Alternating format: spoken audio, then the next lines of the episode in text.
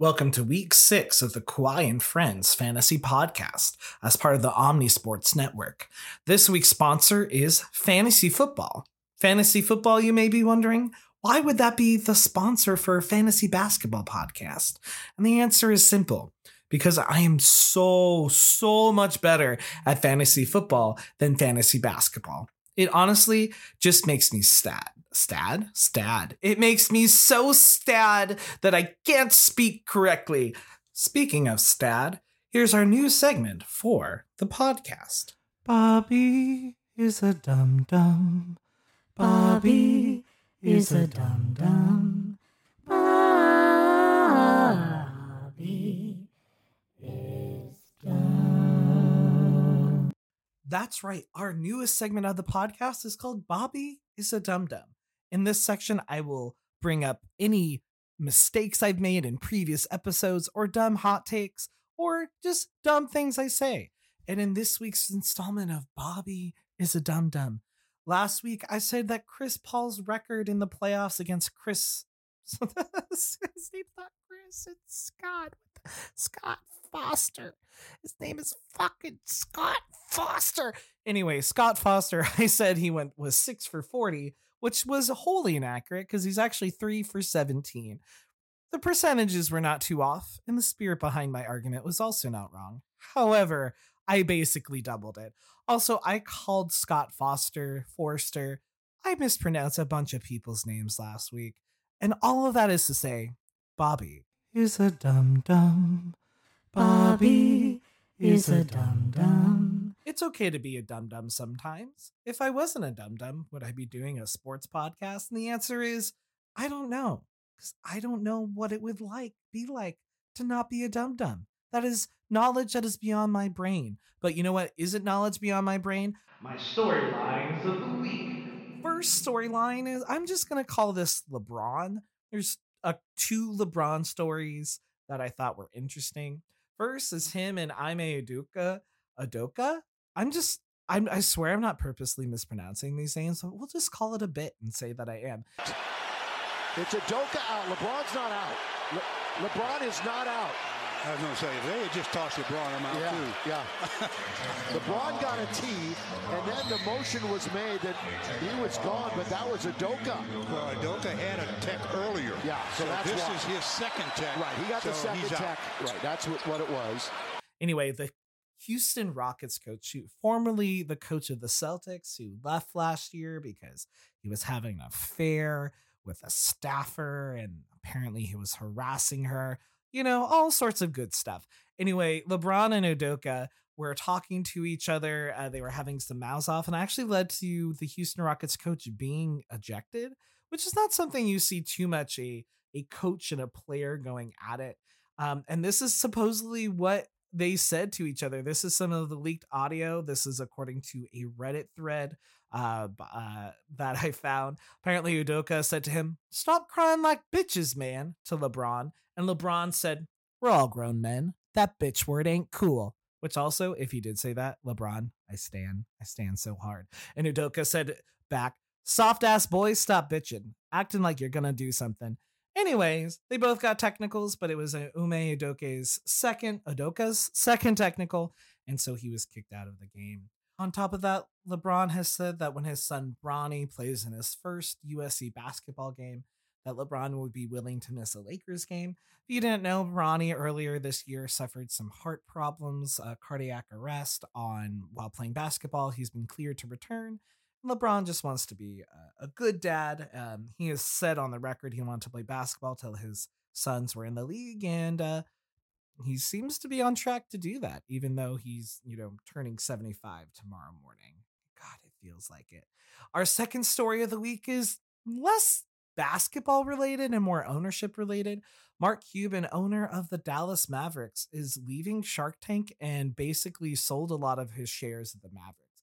He's still the shareholder majority holder, but he really reduced his uh, ownership over the Mavericks.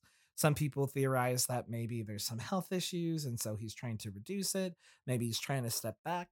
Uh, the reason this matters and why I'm bringing this up is that Mark Cuban is a pretty active owner, probably most basketball franchises, you don't know who their owner is. And sometimes that's good and sometimes that's bad. Um, but the Mavericks, Mark Cuban has been very present and prominent one of my favorite clips of all time is Mark Cuban just absolutely roasting Skip Bayless in an episode of First Take.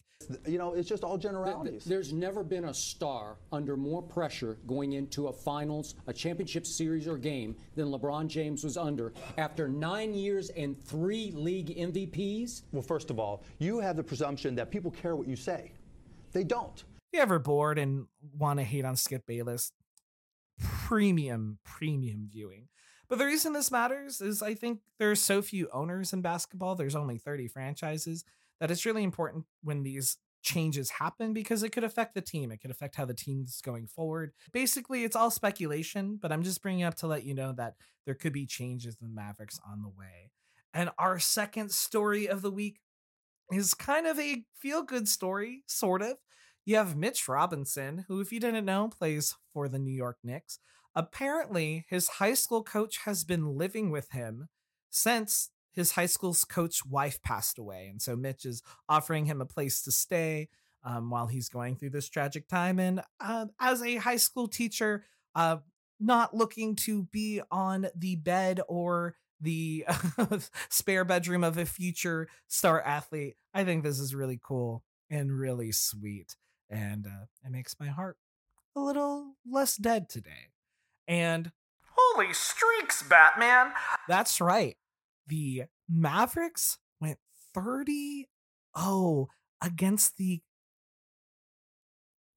pause for dramatic effect. Oklahoma City Thunder in a game this week. Unfortunately for the Mavs, even though they went on a 30 0 run, which is the longest run in NBA history, they still lost the game, uh, which I honestly think that's more impressive than the 30 point run itself. This week, I'm going to mix it up and actually talk about players before I start talking about teams. So, the last couple weeks, I've talked about the best person in each of the nine categories that many, many ESPN leagues and most fantasy basketball leagues are doing. But I kind of wanted, you know, we're week six. Uh, many of you are probably a third or maybe more than a third away in your basketball season. I want to talk about players overall this so far this year. So I'm going to talk about uh, some of the different categories, and I'm going to talk about per game stats. Per game stats. Per game stats. Per game stats. Per game stats are probably better at this point because you actually have teams that have played sometimes pretty drastically different amounts of games, as many as four or five at this point of the season. Which schedulers, we got to figure this out. Why? I don't think it should be that difficult to have it somewhat equal. Um, but all things being equal, let's look at some of the stats. So we're going to start with points per game. I'm going to do the top five in each of these. So on points per game, we have in fifth, we have Giannis with 29.9 per game, De'Aaron Fox with 30.3 per game, Kevin Durant with 31 points per game, Luka with 31.4, and in first we have Embiid, your MVP from last year, with 32 points per game. I don't think this list is too shocking. I think some people might be surprised about De'Aaron Fox. Uh, De'Aaron Fox, aka the clutch player of the year last year. Uh, like I said before, I think he is a sleeper pick for potentially being the MVP, just because I think the Kings can go really far, and I think that they're a really fun team. Next, we're going to look at rebounds per game. So in fifth, we have Joel Embiid with 11.3, Rudy Gobert with 11.6. Uh, you have Sabonis with 11.8. You have Anthony Davis with 12.5 in second. But in first, you have no surprises here. Jokic with 12.8 uh, rebounds per game. All of those are great. All of those are big men you kind of expect to be here, but it's good that they're here. And also credit to Joel for being uh, first and uh, fifth in two different categories. But he won't be the only person I repeat today. Next, looking at assists per game. In fifth, we have Luka Doncic with 8.4. In fourth, you have Fred VanVleet with 9.1. And third, you have Jokic with 9.8. In second, you have your last year assist leader, Trae Young, with 10.7. And in first, by over a point per uh, uh, uh, by over an assist per game, you have Tyrese Halliburton 11.8. One thing I just want to note, if you listen to some of the other like categories I've said so far, they're all pretty close in per game. From first to fifth is almost a difference of like a full quarter or a third full third that's pretty significant. So um, these guys are definitely people you want on your team.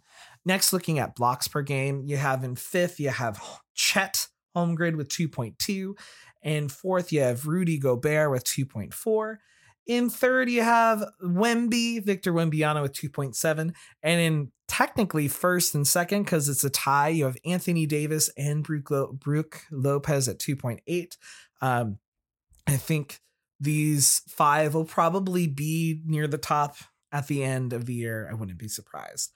Next up, you have steals per game. In fifth, you have Scottie Barnes uh, with 1.8. In tied for third, and these next two may not be people high on your fantasy list mentally, but you should be looking at them. You have Herb Jones with 1.9 and Jalen Suggs with 1.9. And second, you got Donovan Mitchell with 2.1, and your clear clear steals leader with 2.4. You have Shai um, Alexander of the Thunder. And field goal percentage, this is where you might get some people who are not as high usage, but they uh, are consistent, and that's really valuable. In fifth, with 63.3%, you have Moritz Mo Wagner. In fourth, you have Mark Williams with 65.3. Then in third with 69.2, nice. You have Jarrett Allen. In second, you have 70.3 with Daniel Gafford. And your field goal percentage leader, uh, according to NBA.com, is Jacob Poeltl. In three pointers made, you have in fifth, you have Desmond Bane. In third, you have a tie with 62, sorry. And in third, you have a tie with Halliburton and Brunson at 63, only one more than Desmond Bane. And then six more than Brunson and Halliburton. You have Luka Doncic. And then over 20 more, you have Steph Curry at 91. Listen, Steph, he likes breaking three point made records all the time, and he's going to keep doing it.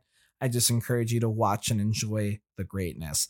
Um, though this is not a category that matters, it does play a part in your field goal percentage. Best three point percentage players. So these are players who've taken enough. Some may not have taken many. So some of these names you may not have heard. Uh, in fifth, you have Doug McDermott for the Spurs. In fourth, uh, with 47.7%. You have Alex Caruso with the Bulls. In third, which is mind boggling because he's shooting at such a high volume, you have Kevin Durant at 49.4. Uh, percent. He was hurt a couple uh, games, which is why I don't think he's on the three points made list, but he might get up there if he keeps shooting like that. And second, at 51.3, the Clippers are missing him. You have Batum, who's on the Sixers, and in first, you have 50.5, you 52.5, you have Cason Wallace of the Thunder. Again, some of these people are not getting a lot of use, but it's good to know. All right. So just in fantasy points per game. Now, of course, we're doing categories, but if you want to see overall impact of a player, I think this is not a bad way to look. In fifth, at 54 points per game, you have Shai. In fourth, you have 54.4 with Giannis. In third, you have 55.8. And then there's a pretty clear jump to first and second. And second, you have Embiid with 60.4. And in first, you have Jokic at 62.1. So these are the players who are leading overall throughout the beginning of the year. Again, this can go up or down, but I don't think too many of these are too surprising. But it's good, just good to kind of know who are the baddies in these different categories. The New Orleans Pelicans are headed to Las Vegas. Into the semifinals they go. They'll match up against either Los Angeles, the Lakers, or the Suns. And that game will be tomorrow night. In a breakthrough moment for this upstart Indiana Pacers team, they knock off Boston in the first ever knockout game of the in-season tournament and their quest for the inaugural NBA Cup. The sounds you just heard that were shamelessly stolen through a YouTube MP3 converter are from the in season tournament semifinals, which happened last night, the first night, as I record this on December 5th. You had the Pacers versus the Celtics in what was such an exciting game, and the uh, Pacers pulled it out, beating the Celtics. And the Pacers will be facing the winner of the Bucks or Knicks from today. And then on the other side in the West, you had the Pelicans taking on the Kings. The Kings started red hot, but the Pelicans, which are a mature team that seems to be well coached, were able to win pretty handily towards the end. And like you heard before, the winner of the Lakers Suns game will be playing the Pelicans. So I think from the semifinals, we're again seeing that this in season tournament is a success because there was meaningful basketball being played at the beginning of December. Players were playing hard yesterday, and a lot of star players have said that, you know, they're they care somewhat about the tournament, but the winner of the tournament, the all the players get an extra five hundred thousand dollars, which you know if you're making thirty million dollars a year is nice. But most people in the NBA are minimum players, and what I mean by that is you know they're making you know a million dollars a year, which is still awesome. But if you're making a million and then you get a $500,000 bonus. That is significant compared to, you know, someone who's making all these, you know, tens of millions of dollars. So people are playing hard because they know it matters to people on their team.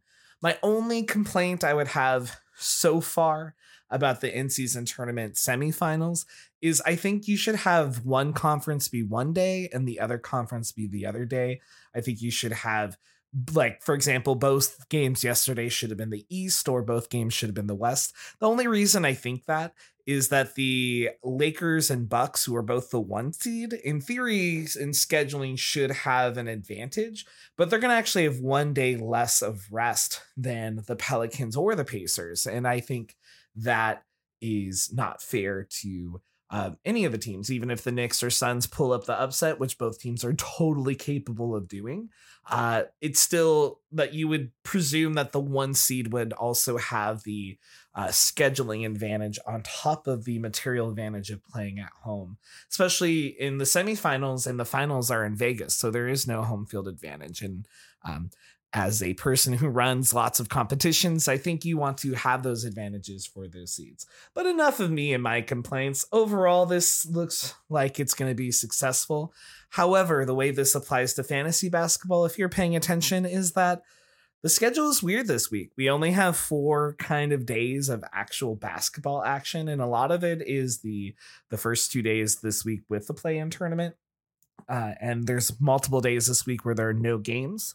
Some of those days will end up having scheduled games because of the uh, in season tournament, but it is unclear whether how those stats will apply for fantasy. It seems like they won't. And the reason I bring this up is this week is going to be wonky for fantasy basketball. And this is the very first year we have an in season tournament. So those two things together are not surprising.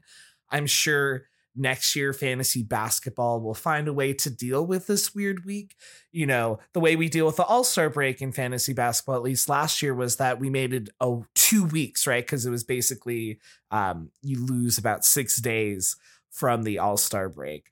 Uh here you're losing about 3 or 4, which is pretty significant for a single week of fantasy. And, but sometimes things will happen that are unprecedented.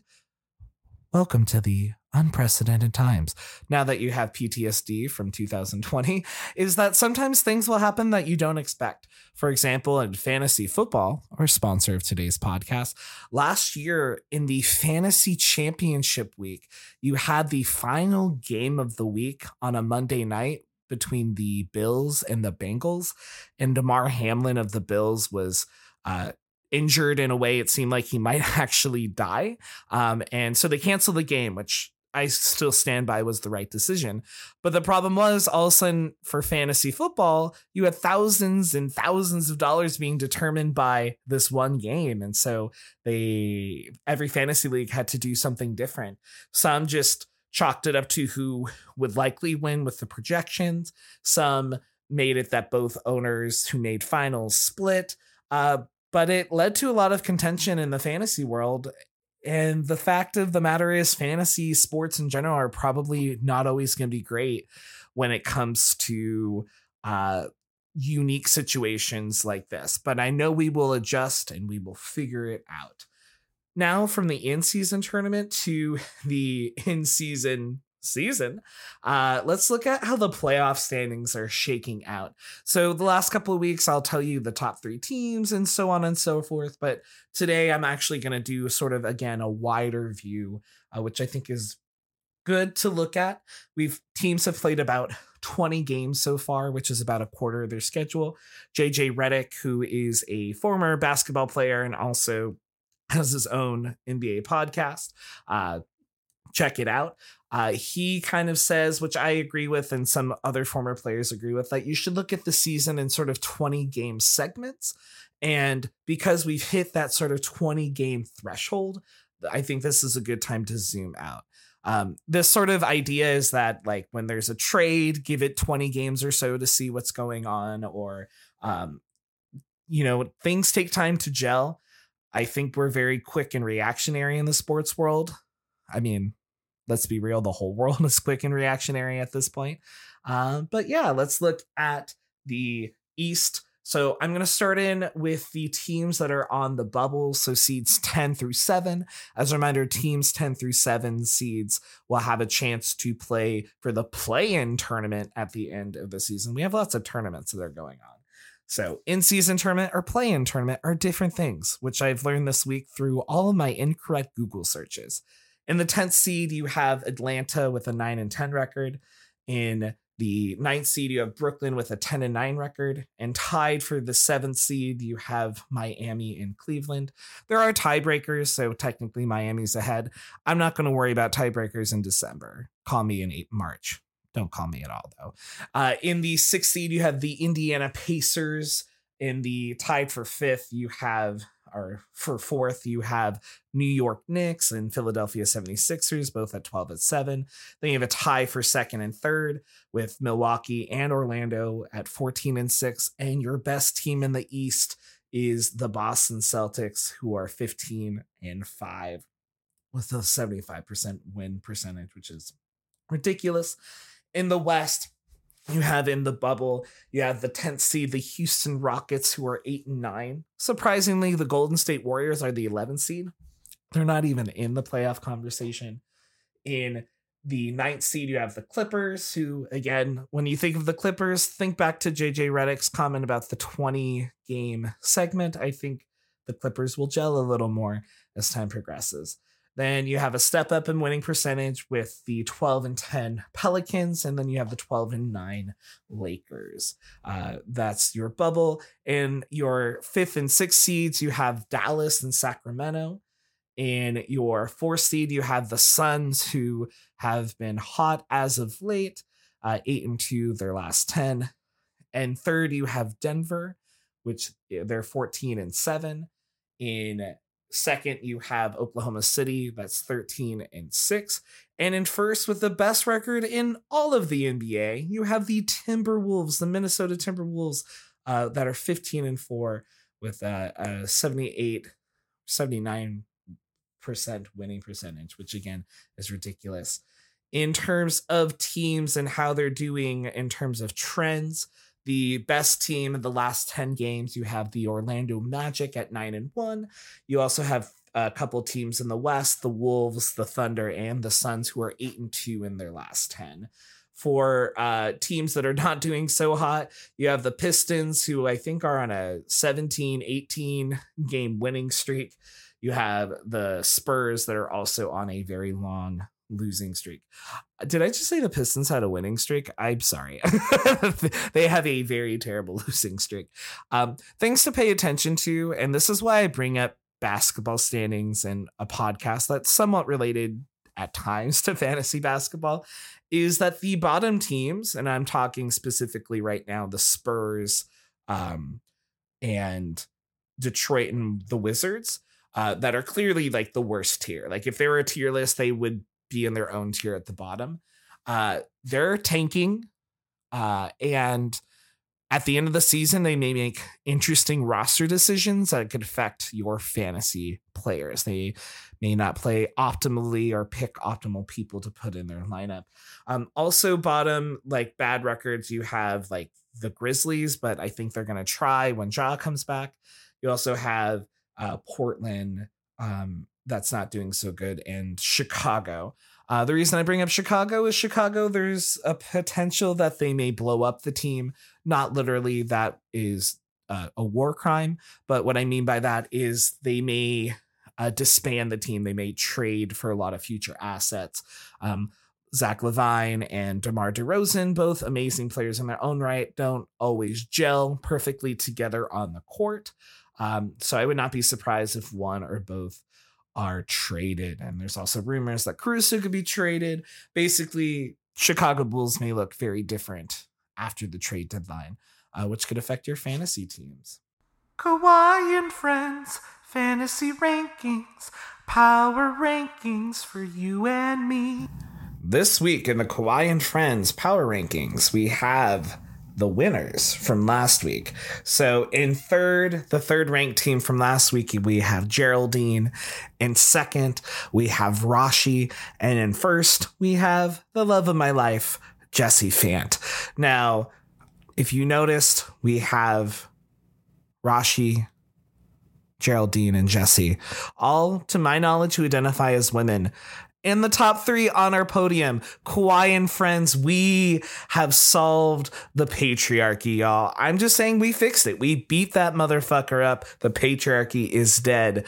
Go us. But it, but in terms of top um, teams overall for the season, we have in fourth place, we have Rashi. In third place, proving the patriarchy is still real, we have Kenny Cunanan. And in second place, we have Geraldine Mina. And in first, we have once again Jesse Fant. Thank you all for turning tuning into another week of the Kawhi and Friends Fantasy Podcast and NBA podcast and and my my my place to trauma dump um, speaking of trauma dumping, when I was a seven year old boy, there was this time. Outro music, outro music, outro music. If there's something you want me to talk about this podcast, please email omnisports423 at gmail.com. And if a once a week podcast is not enough for you, please check us out on Instagram and X, formerly known as Twitter. Thank you and have a great week.